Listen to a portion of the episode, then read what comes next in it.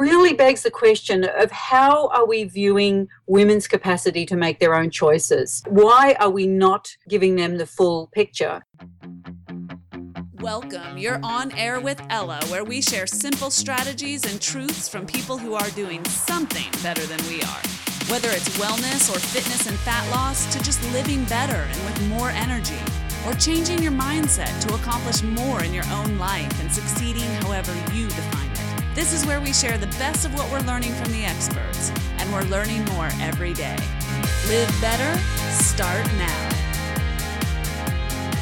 Hey everyone, you're on air with Ella, and today we're talking about a very special topic that I've been asked about by a lot of you. I would like to introduce you today to Miss Jane Bennett. She is not only a social worker and a researcher and a writer and an educator, she is the author of a number of very well known books. And the one that we are talking about today is called The Pill. Are you sure it's for you? And this book is, as you might have already deduced, about birth control. And today I'm speaking with Jane about birth control, about current and conventional methods, and about natural contraception. Again, this is something I've been asked for by quite a number of you, and I realize that this is not perfectly relevant to every single one of you out there. But for those of you who are women, who are mothers, who are daughters, who have sisters, this information is going to, I think, be very, very eye opening for you and the women that you care about. Jane Bennett, welcome to the show. Oh, thank you, Ella. It's really great to be here with you. So, where are we reaching you today? Uh, I live in Australia. You might hear from my accent, and I'm in the countryside, about an hour and a half drive north of Melbourne. Jane, before we get into the content at hand, can you tell us a little bit about you and what you do? Oh, thanks, Ella. Yes, I have uh, worked for decades really in uh, natural fertility management and menstrual cycle awareness. I had an experience when I was 26. I had had a fairly usual uh, journey through various forms of contraception and then met a woman called Francesca Naish. And she had been, she had brought together methods of fertility awareness that she called natural fertility management. Uh, so I went along to meet her um, and to have a session with her with my new boyfriend who was very supportive of us learning these methods. And I learned to track my cycle by uh, temperature and checking mucus and charting that.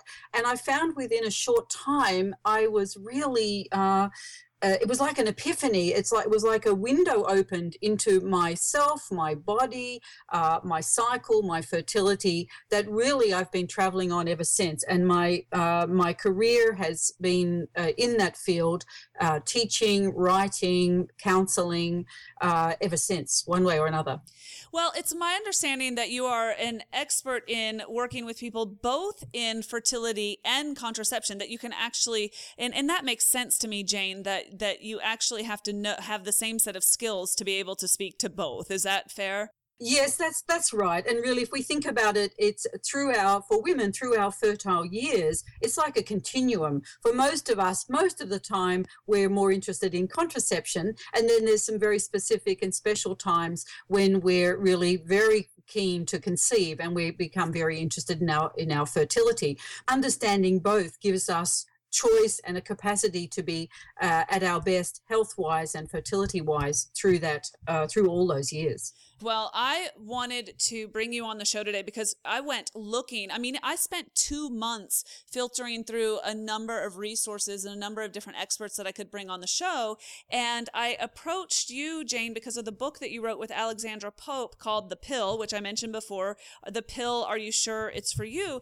And in reading your book, what I was looking for is I was looking for someone who could speak to the facts and not just terrify people about what their options are or um, just speak anecdotally. And I really was looking for someone who could say, listen, these are just the facts. Like, take this information and use it as you see fit. And so I just want to thank you so much and, and acknowledge you for that because you've done a really brilliant job of creating these resources, not just this book, Jane, but just all of the work that you do with your websites and the book and all of these resources that we'll share with the audience, of course, on the website uh, with this episode. Mm, thank you so much. It's um, it's my it's my great pleasure to be able to get this information to women, and uh, I really appreciate being able to speak with you about it today.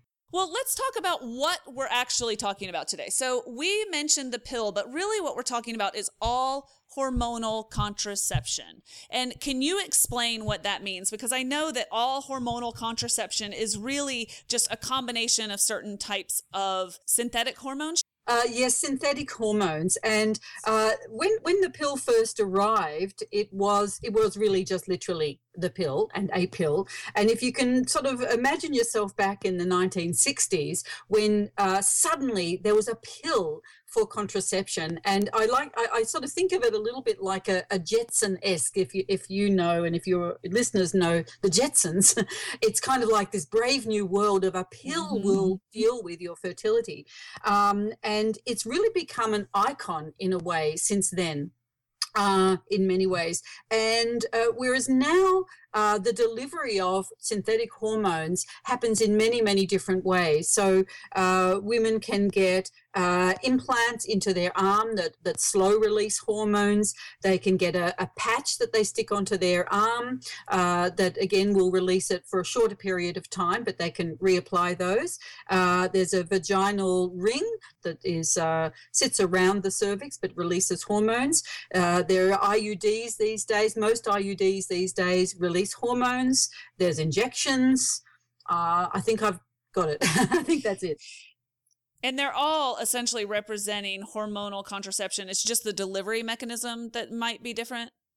That's right. That's right. They really, they're really all releasing synthetic hormones, which of course aren't the same as our natural hormones that are produced in our bodies, and they don't happen in the same quantities um, and not in the same rhythm.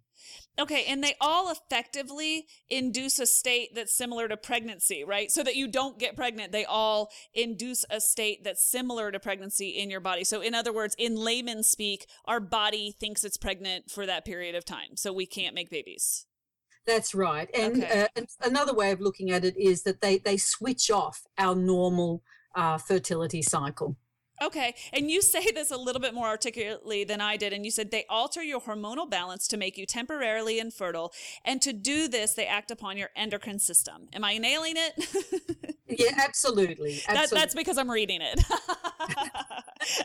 so if I was wrong, something something went terribly awry. Okay, very good. So I just wanted to sort of set the landscape and talk about what we were talking about. And today we're just going to share some of the information around what the pills effects are on our bodies and then talk about so where do what other options actually do exist for us. And it's so funny that you mentioned what happened in the 60s because a lot of the cultural shift that happened in the 60s and in the 70s and the branding of the pill, if you will, is very much around today because the pill represents freedom and it represents spontaneity and it represents women taking control, you know, finally, and all of these sorts of, um, very positive emotions and very empowering emotions.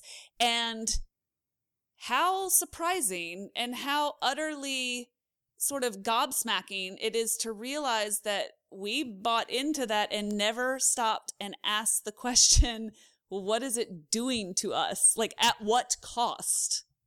Mm, abs- absolutely. And it's really interesting. Uh, as I said before, you know, the pill has become, and, and you expressed it so well, has become an icon, this, this thing. Uh, the pill has created this freedom. The pill, you often see, um, I often read copy that, that will say things like, uh, you know, the pill was one of the greatest inventions of the 20th century and so on. And, and I really don't want to uh, diminish the, the, the incredible empowerment of women having so much more choice over their uh, over their uh, reproduction. However, um, many other things were happening around the same time and when the when the pill was released in the united states that was it became available in 1960 in Australia and in the UK, it was 1961, so around about the same time. At that time, it was only available to married women. And through the 60s and 70s, there was enormous uh, activism around making contraception of all kinds available to uh, women and young couples who weren't married. So there was, so we sort of skip over this fact, for for instance, uh, that it was really one of the big changes was the availability of contraception.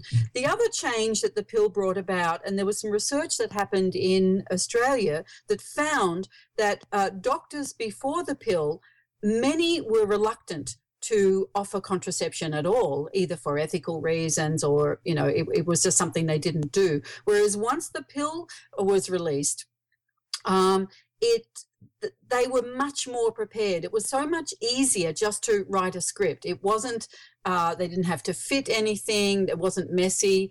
Uh, they didn't have to, do, you know, it was a lot quicker for a start. And so there seemed to be a, a much more willingness to prescribe the pill than to offer other forms of contraception. The other interesting thing to note is that in Western countries, uh, middle class married women were before the uh, advent of the pill were already managing their fertility really very well um, and uh, by and large choosing when they had their children using other methods that were available at that time I think this is an important part of the discussion because I had never thought about it before. And that usually means that many of my people and many of my listeners we're we're often like-minded and a lot of them haven't thought of it this way before. I mean, it really does represent convenience and freedom and it doesn't enter into so many people's minds what the consequences of that freedom may be. And again, I don't say that in a fear-mongering way. I say it in a there are some questions that I would have asked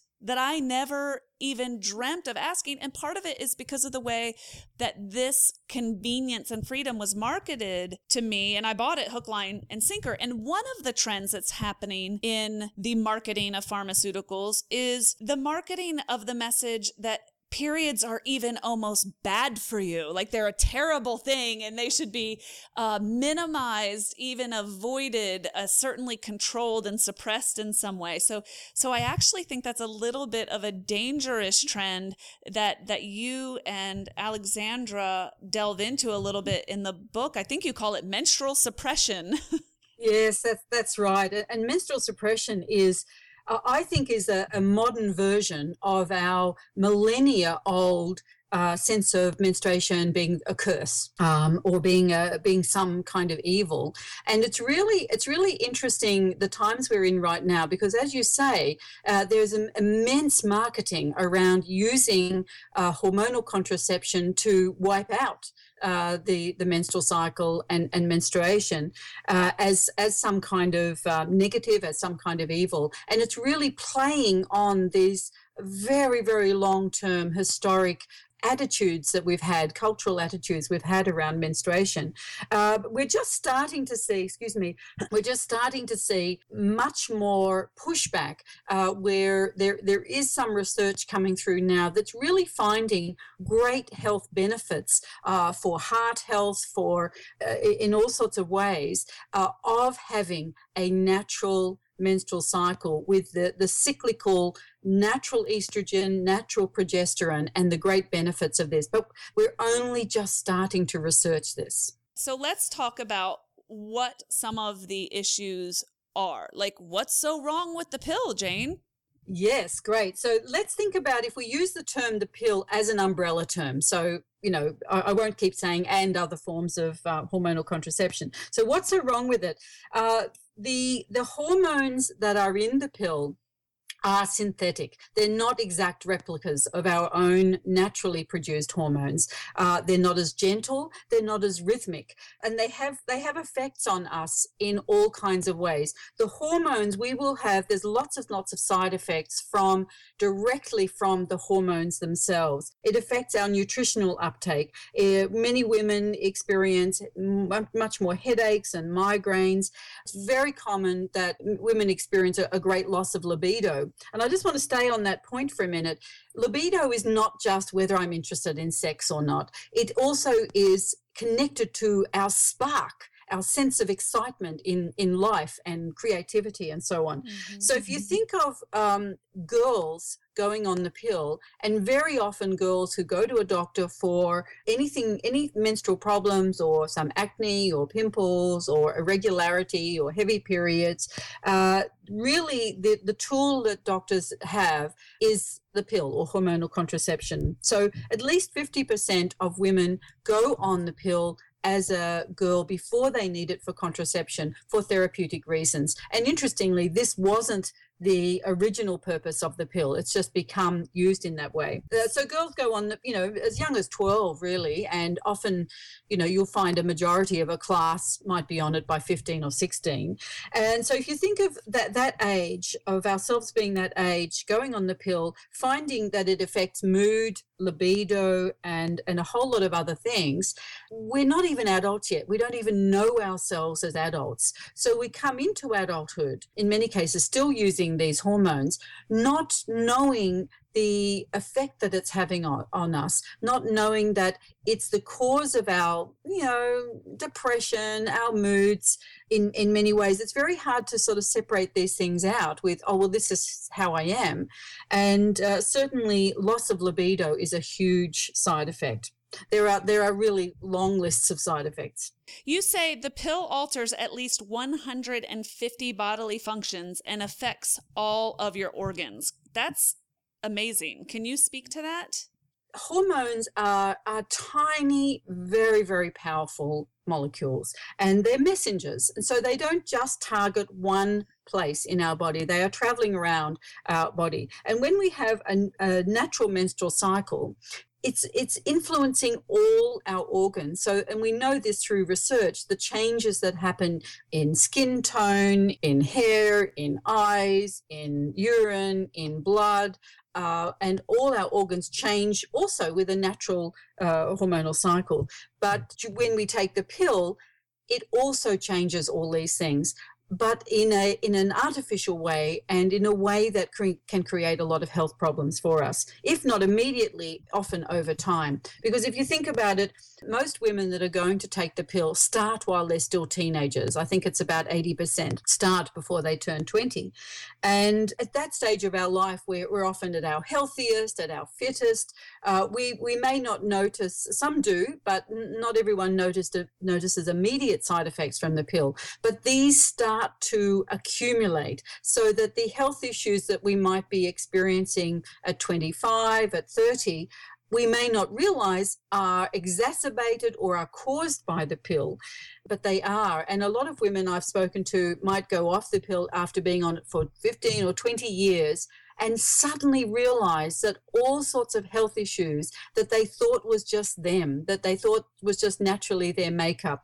like uh, immune system problems, even even pre-onset diabetes, depression, uh, having no libido, having headaches and migraines, all sorts of things. Suddenly they're off the pill, and oh, voila, they, uh, they they all start to disappear. It's actually very sad. Well, let's talk about the link to depression. That surprised me. You cite some research where you say that people, th- that this study found that women taking the pill were almost twice as likely to be depressed compared to those not on the pill. And I know depression is very prevalent amongst the female population. So that's a big number. Mm-hmm. Women on the pill were almost twice as likely to be depressed. Do you have any idea why, or is it in general because we're messing with our hormonal balance, our hormonal, our natural hormonal state? Well, it certainly is because we're messing with our natural hormonal state, and research has given us some very, very specific clues to this. And one is that uh, women also produce testosterone, uh, not as much as men and in a different balance, but we also produce testosterone. Mm-hmm. And testosterone levels have a lot to do with mood and uh, a tendency toward depression. Uh, we find when people have either extra high or extra low, this is women, uh, testosterone, they are certainly prone to depression. One of the things that the pill does is that it, uh, it takes out testosterone from our system at much higher levels than, than normal. Uh, and this effect is about seven times as high for women on the pill compared to a woman who has never been on the pill. And even if a woman uh, stopped taking the pill, say 12 months ago, it's still four times higher than in a woman who has never taken the pill. So it can be, in some cases, that taking the pill and even giving and even stopping taking the pill may have long-term effects that really never allow that balance in some women to come back to a normal natural level of testosterone. Well and we can talk even more about why because you you've already articulated that that one of the major side effects of the pill is hormonal. So obviously the effects that are introduced when you introduce excuse me the effects of introducing synthetic hormones through your system but another major side effect umbrella is the nutritional disturbances, right, Jane? Absolutely, and this is a this is a particularly insidious effect. Uh, the the synthetic hormones affect our gut, and uh, I'm sure you've spoken before on your show about the the you know, huge importance of gut health. Yeah.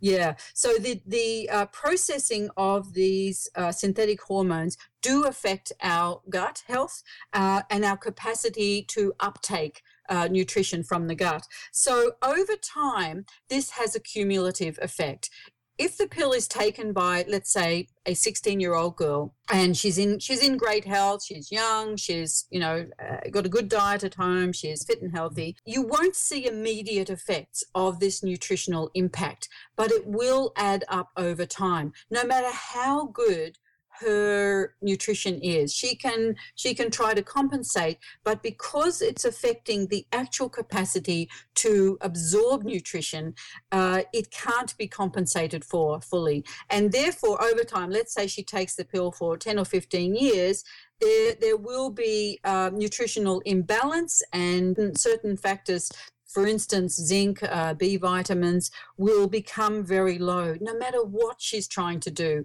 uh, in terms of her diet or supplementation. Yeah, this was news to me, I have to say. You point out that the B vitamins, vitamin C, um, folic acid, and there are a couple of more. And then on the mineral side of things, you talk about how long term use of the pill can create deficiencies in magnesium, one of the most essential minerals. We're already deficient as a population in magnesium, and long term use of the pill renders you further deficient in magnesium, potassium, copper, zinc, and selenium. I mean, these are essential minerals that we already know that most of us are suffering a deficiency in. Absolutely, and of course, over time, that just that just will increase, uh, and therefore, other you know, we may not be aware of. Oh, I'm low in magnesium, but what we do find is that we do start to have uh, troubling symptoms around that. And and most people aren't tying it back to the pill because, frankly, it wouldn't occur to us to do so. But then to go back to, say, depression, for example, and you mention other things. You, you talk about migraines and non migraine headaches, very often can be related to taking hormonal contraception. But depression, for example, I know that there's a link between depression and low vitamin B and low zinc levels. And yet, how many people are connecting that back to their birth control pill? Absolutely. And I think part of the problem is when we when we go to our health practitioners for contraception or for some therapy and treatment around menstrual cycle issues and we're prescribed the pill, it is presented as completely safe. And very often, uh, girls and young women will be on the pill or some version of hormonal contraception, and uh, and and not even be aware that actually it's a drug that's having an effect. It's presented as so benign, um, and really, when we see our health practitioners and are prescribed this, we are really trying to do the very best for our health for the very best for our reproductive choice. And this is this is great. This motivation is fantastic. Uh, what i really wanted to help create a little bit of balance is to provide the information that uh, girls and women really need to have before they make these choices. And I think if you think about it, you know, we're, we're fertile for 35 to 40 years of our life. For many of those years, we're needing contraception and we're, and, and we're certainly needing to manage our menstrual cycle.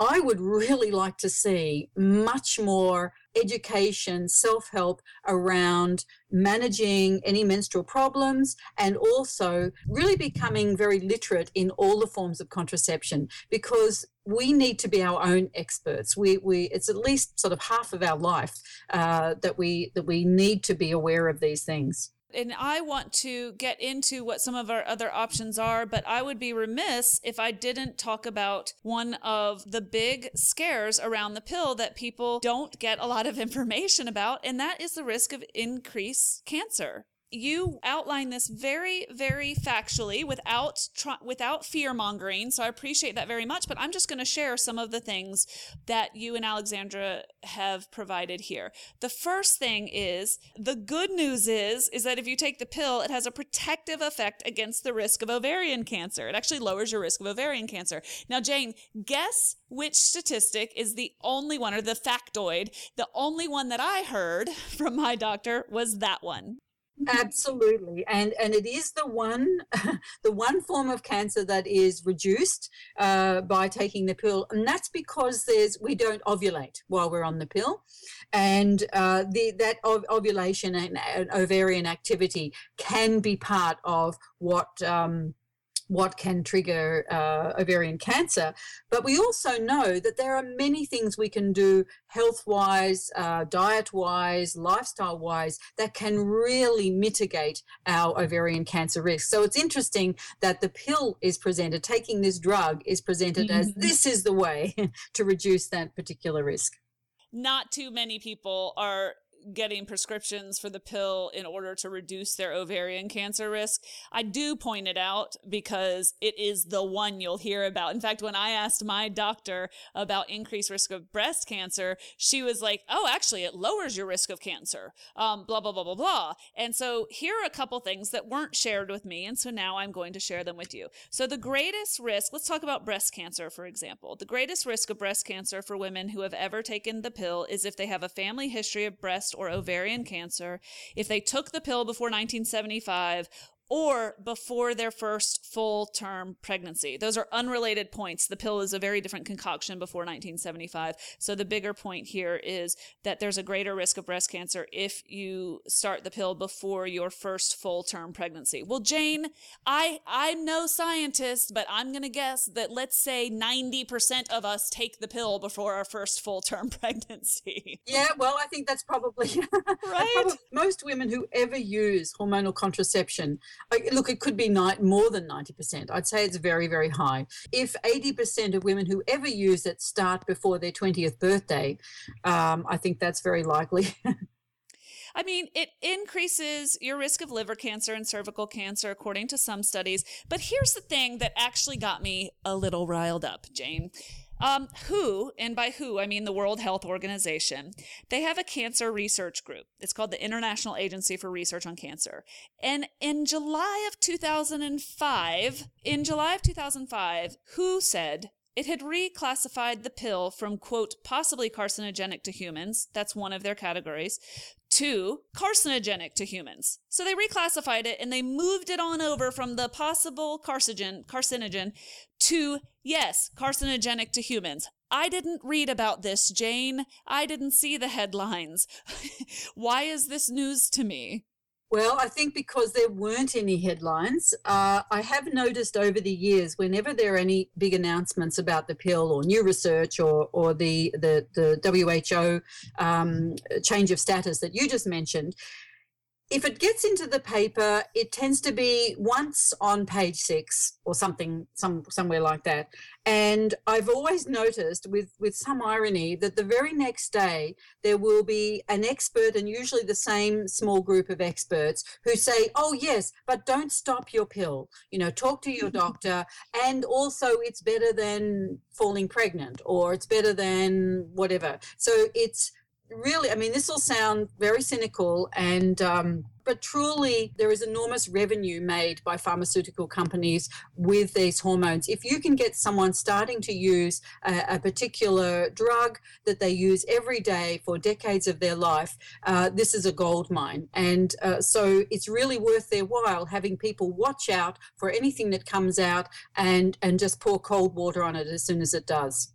They have officially classified the pill. They've put it in the same category as tobacco and asbestos, just to put that into perspective for us. And to your point, I never read about it. Ironically, the uh, World Health Organization just made a similar headline. They classified processed meats as carcinogenic to humans. The exact same transition from possibly carcinogenic to carcinogenic to humans. And it was all over the internet. I mean, all over the internet. And then I'm reading your um I'm reading your book and I'm just like, you know, how is this possible? How do I not know this? The reason we're doing this show is not because everybody should run out and drop the pill immediately. In fact, you talk in your book about how there's certain types of pills that if you're on them, you shouldn't stop them immediately. So uh, there's a difference between the combination pill and the mini pill for those of you who care. You can uh, read about that. But at the end of the day, I just think we need the information. We're adults. We can make decisions based on our lifestyle and based on what we want, but we have to have the information in order to come to our own conclusions. I couldn't agree with you more. And I think uh, it really begs the question this really begs the question of how are we viewing women's capacity to make their own choices? Why are we not? Giving them the full picture. And it, and it does really seem to be something of a, um, a view of women, as, as I think you said earlier, of really not not being able to be responsible for their own choices. It's like, well, we just need to get as many of you on this hormonal contraception as possible, and uh, and reduce a sort of unplanned pregnancy and so on, um, without really allowing women to have the information to make the best choice for themselves and that that can include the pill but to make the best choice uh, at various at all these different points in their reproductive journey so that uh, for their for their health for their uh, for their capacity to to have effective contraception for their relationship and so on we will spend the next bit talking about what our options are, but I want to summarize this first chapter, if you will, with an email that I received from a reader, and I have her permission to share it with you all. This sums up why we are uh, trying to get some more of this information out to you. So, this is what Kim says. I told her that I was interviewing you, Jane, because she was one of the people that asked for an expert on this topic, and she said, I'm really looking forward to this episode. For a while, I've been dealing with a random variety of health issues issues hair loss, getting sick after consuming certain things, low nutrient levels, etc. I've seen a number of doctors, gastros, nutritionists, dermatologists, etc., and they all did things like put me on antibiotics, blame my genetics, suggested gallbladder removal, etc., etc. Something about this seemed off, so I finally bought the bullet, bit the bullet, I think, and paid to see an ND, that's a naturopathic physician, a naturopathic doctor, ND paid to see an ND a few months ago. She points that out because uh, most people, at least in the States, you have to pay out of pocket for an ND and you don't typically have to pay much more than 15 or $25 to see an MD, a medical doctor. So that's why she's making that point, and that's what keeps many, many, many of us away from going to see a naturopath. Anyway, I continue with Kim's letter.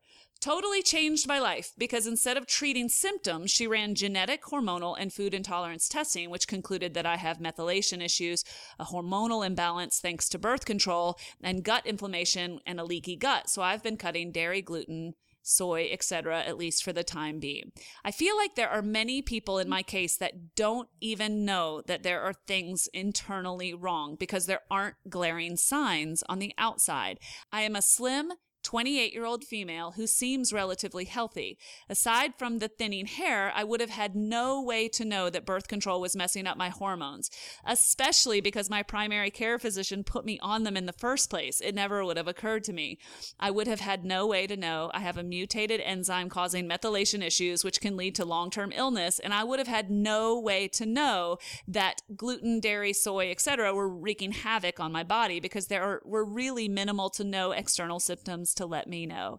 It's pretty crazy that none of the five plus doctors that I saw prior to the ND had thought to do any sort of hormonal, genetic, or food intolerance testing.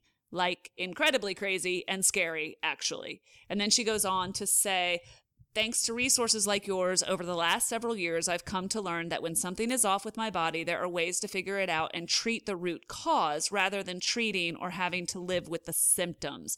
So I want to say a giant thank you because with each episode, I'm learning something more, something regular doctors don't tell you. And although my journey back to health is still at the earlier stages, I have tools and knowledge to figure out how to treat root causes rather than put band aids on symptoms. Thank you. And then she goes on to say some very kind things, but my point is this. Well, I think she makes her point actually quite well, Jane. I don't really need to elaborate on it, but isn't that the story of so many women? Absolutely. And, and it's such a beautiful letter. And I, I do think I really like what what she's what her journey has become is really learning and, and taking uh, responsibility for becoming her own expert. Not that she doesn't then go to someone like a naturopathic doctor to get to get more information, to get that very specific care, but really to take that responsibility to take on uh, understanding and working with her own health. Uh, and I, I, really commend her for that uh, that really not always easy journey that she's on. No kidding. And Kim represents a lot of other women out there. So thank you, Kim. Let's talk about how we can take a little bit more control and understand what some of our additional options may be that are worth our consideration. And I will say, Jane, I hope you understand that I say this with all due respect. I think some of the things that we're about to talk about are uncomfortable for some people. And I know that must be odd to you because you're so evolved and you're so in this and you've been doing this for decades. But I think some of us are like, you want me to measure my mucus? Like what? I mean, we hear the word mucus and, you know, it causes a little bit of a feral re- response. And I just, I hope you'll humor me and allow me to represent the everyman here as you walk us through some of our options and just help us understand that this is like, this is primally us. This is how women have been empowered and taking care of themselves for literally hundreds of years before big pharmaceuticals told us how to do it differently, right? You can shame me in front of everybody. It's okay. uh, absolutely, and, and, I do confess I am I am very comfortable with these things because I, I have been working with them for for decades of my life. And I'll just uh, preface this part of our conversation by mentioning some recent research in Australia that found that uh, the, a huge difference between girls who are introduced to menarche, meaning first period, mm-hmm. Uh, mm-hmm. in a positive, thoughtful, informed way, or girls who are introduced in a way that's very very lacking in those things. So very little information no acknowledgement or or even you know someone saying hey great you know you're you're healthy congratulations you got your period or anything like that. So they found that there's there's significant ongoing differences between those two groups. So one of them is that it, that's fascinating uh, for girls who have had a, a negative or you know in or more of a vacuum like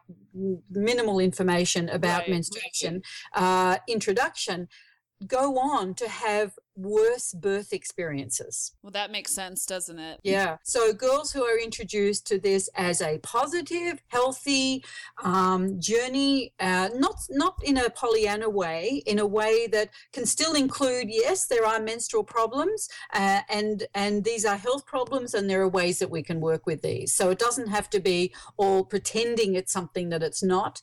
Uh, that, as you mentioned earlier, it can still have its inconvenience. It can still have a mess and fuss about it but if we understand the the fullness of this experience and that it's healthy and positive overall uh, this helps girls who become young women have a more healthy uh, engaged relationship with their with their body as a whole. So that when they go on later to make uh, choices about sexual relationships uh, to make uh, to to give birth they are more connected with with with that whole process you make a wonderful point here because even those of us who are not in our 20s anymore, but are raising the next generation. Perhaps this can inspire us to raise them with a different mindset, um, and so that they can take more control of of their choices, and so that they can be more aware than than frankly we were. When I got to the "if not the pill, then what" chapters, I, I was like, oh. I really didn't realize there were so many options out there. And, and you go through some and you talk about the barrier methods,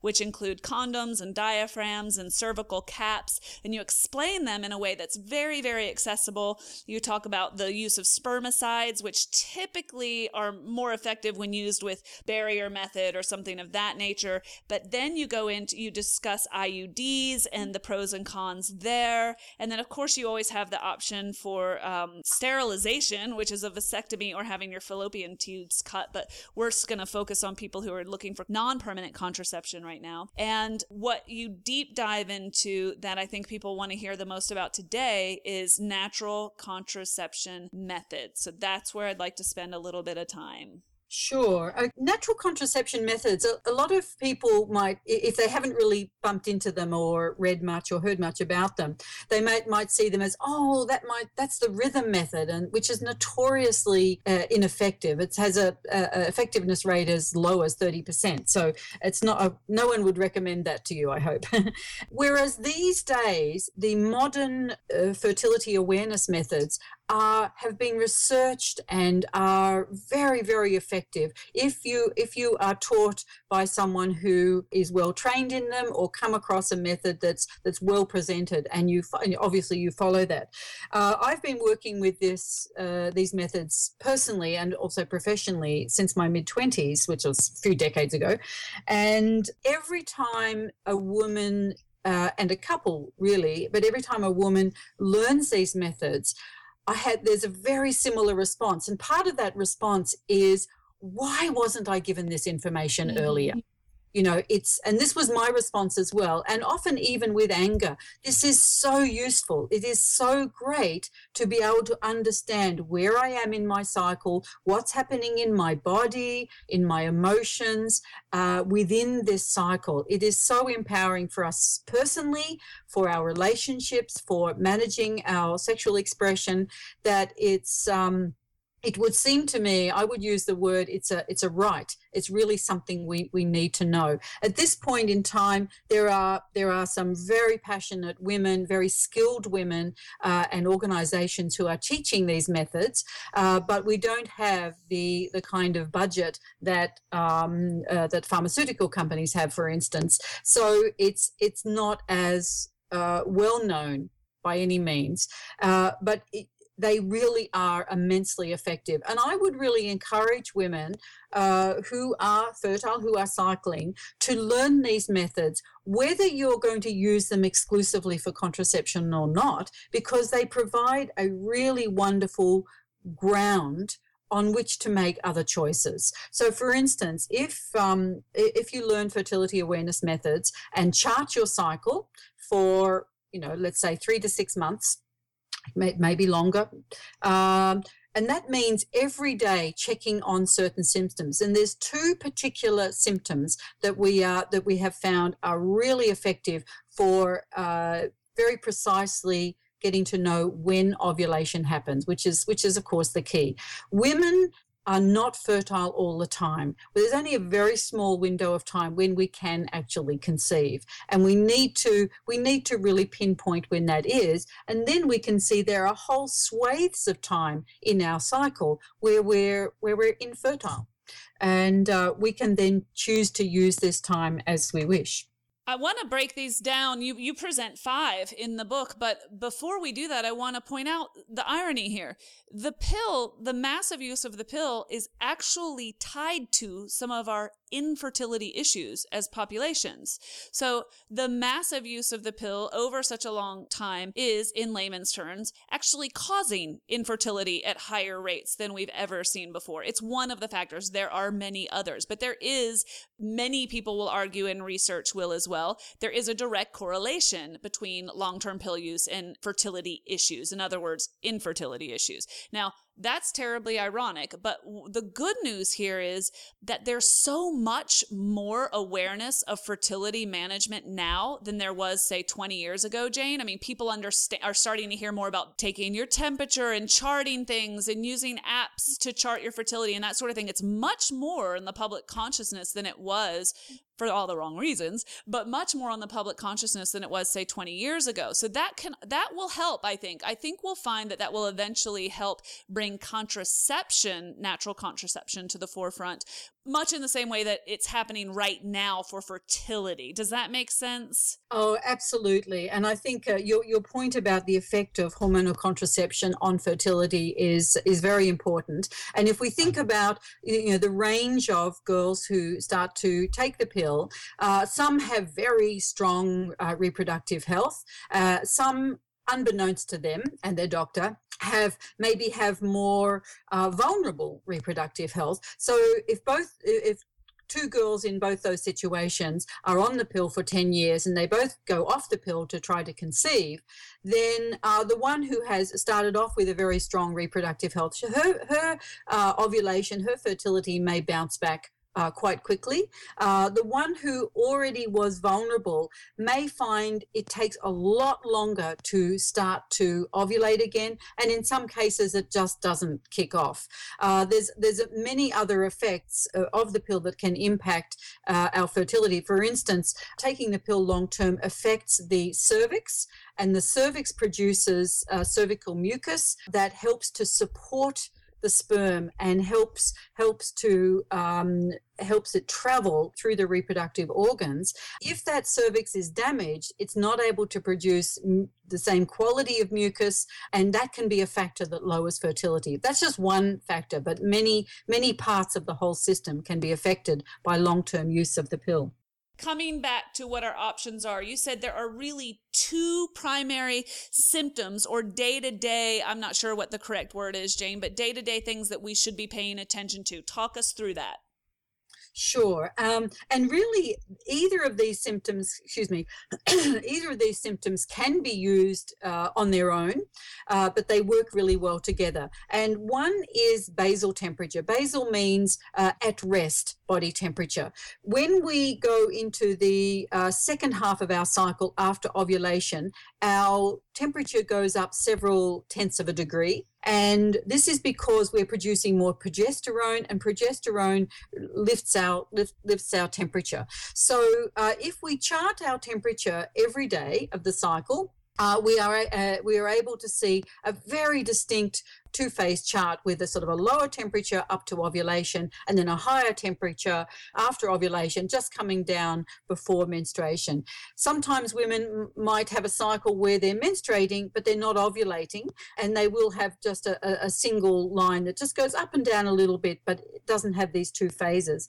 Uh, for women who use uh, natural birth control, uh, use these fertility awareness methods, the way that we recommend it at Natural Fertility Management is to spend some months charting the temperature, but it's not something you need to do forever. Some people like to do it forever, but the main point is that it will show you what that looks like for you, what those particular patterns look like for you. The the core symptom that we want to chart and get to know is our cervical mucus, and this is checking the mucus. We don't have to reach up to our cervix, uh, but it's checking our mucus um, at the mouth of the vagina every day and describing it to ourselves. And there's there's there's, as you can imagine, there's quite uh, specific instructions around how to how to do this and how to chart mm-hmm. it but basically for our purposes it's it's checking it and describing it to ourselves. And i'm sure all your women listeners will be aware even if they've never charted they'll be aware of differences in the mucus at different stages of their cycle. So we do have a, a peak mucus in it's clearer there's more volume it's more uh, more profuse more watery and even kind of a bit it can be a bit like a raw egg white for, for many of us, the day before we ovulate. It peaks, and for some women, it's the day after that. Yeah, so we get to know when that is by, by combining the information that we have from our temperature and the information we have from charting our uh, mucus changes every day. And over several months, this picture starts to become very clear so that we become aware what my say in my case what my particular mucus will look like when I move from the infertile phase to the fertile phase, and it's very important to know that uh, when we move to the to the fertile phase, this may be on average around three days before we ovulate, where we have more fertile mucus, and it's designed. We have to remember nature is uh, is designed for us to uh, be pregnant as much as possible.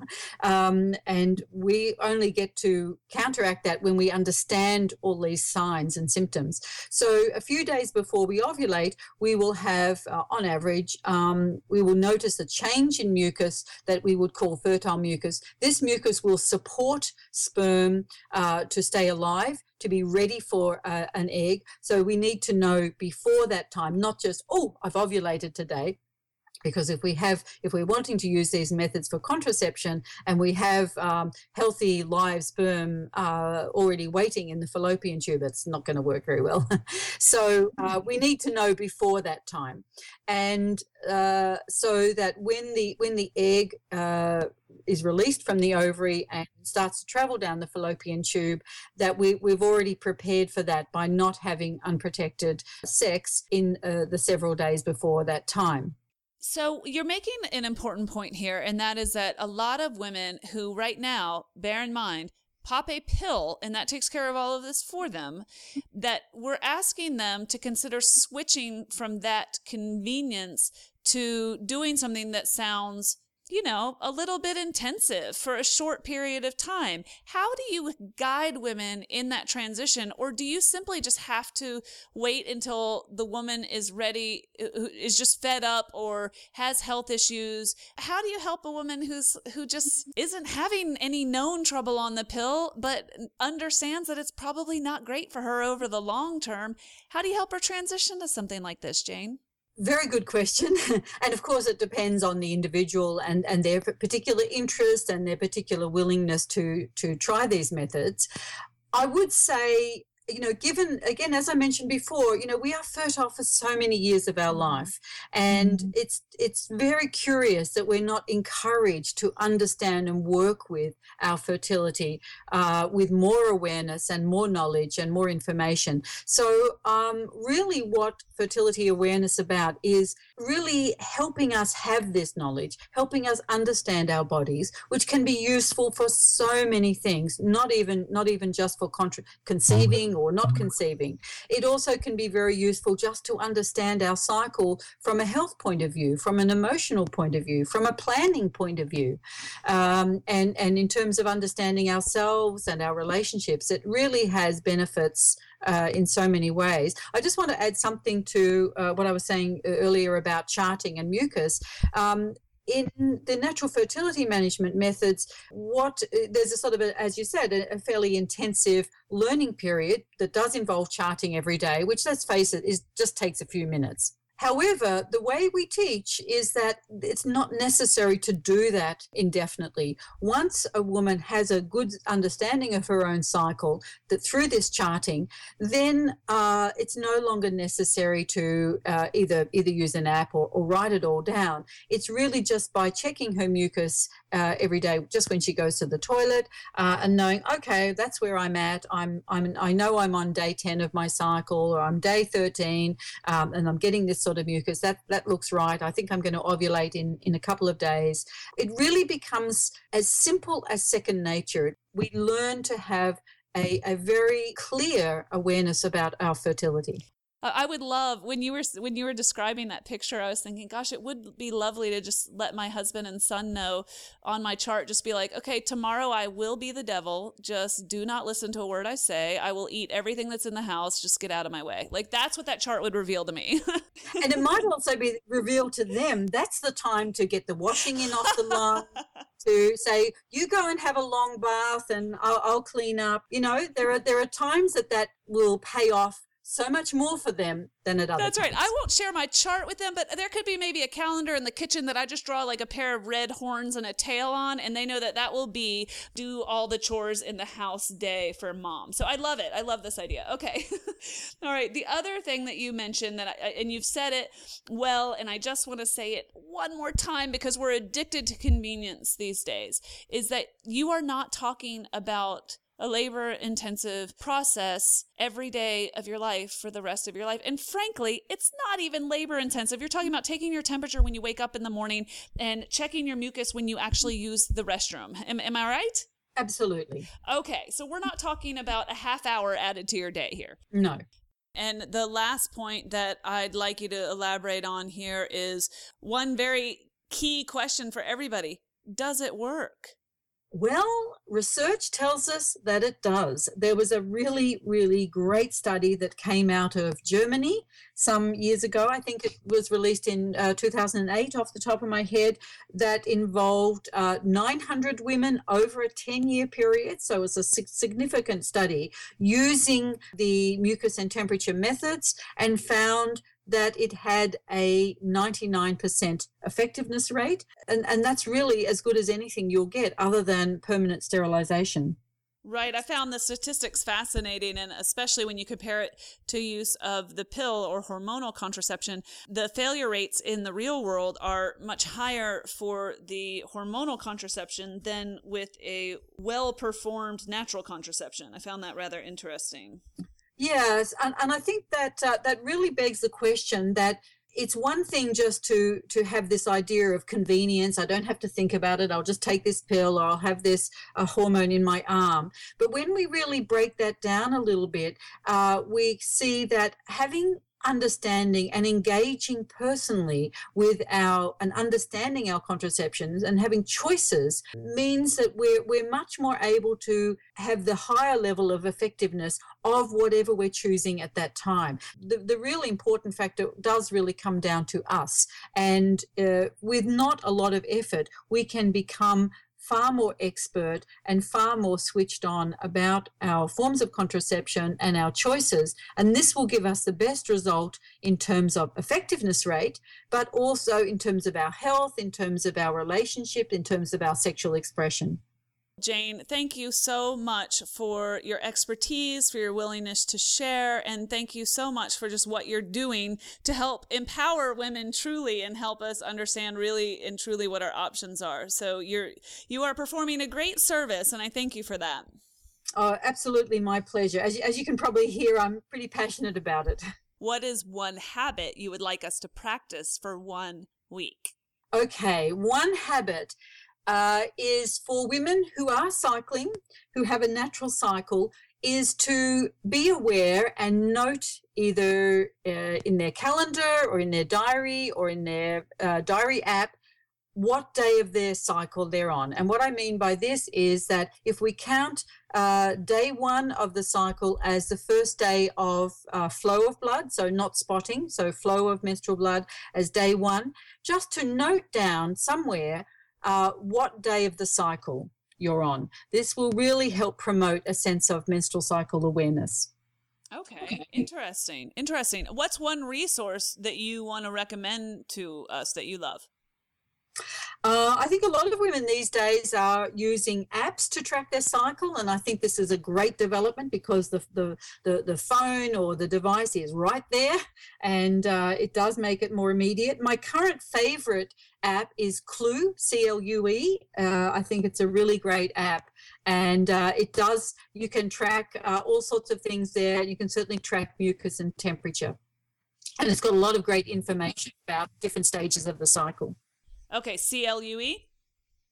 C L U E, yes. Okay, fantastic. Yes, and a lot of them in the App Store are actually under fertility tracking. So, just a little logistics tip for everybody they're under fertility tracking because, of course, it's the same factors. So, even though many of you might be looking for contraception, the fertility tracking provides the same benefit. So that's how you want to look for it, as though you were looking for a fertility tracker. And honestly, just knowing where you are in the cycle is so powerful for lots of other reasons, like the one I mentioned about getting your husband to do all of the chores and feed you chocolate. Absolutely. All right. When we post this show on onairwithella.com, and you can search just by Jane or by the episode number, and all of this information will pop up. I will share with you the links to her important books and also some of the other resources that Jane has mentioned. So, Jane, I just want to thank you again for coming on the show, and thank you. Keep doing what you're doing. Thanks, Ella. It's been my great pleasure. I'm honored. Thank you, Jane. Thank you. Okay, everyone, I hope you enjoyed today's show and got something out of it that you can use. If you did and you want to learn more, just go to onairwithella.com where I put up links to all of the good stuff that we talked about today and more information about our guests and all the good stuff that you did not need to write down today because I got you covered. Don't forget to join our Facebook page, and thanks for those phenomenal reviews in iTunes. Every great review helps, and we read every one. Thanks for listening, and thanks for inspiring me. You are, quite simply, awesome.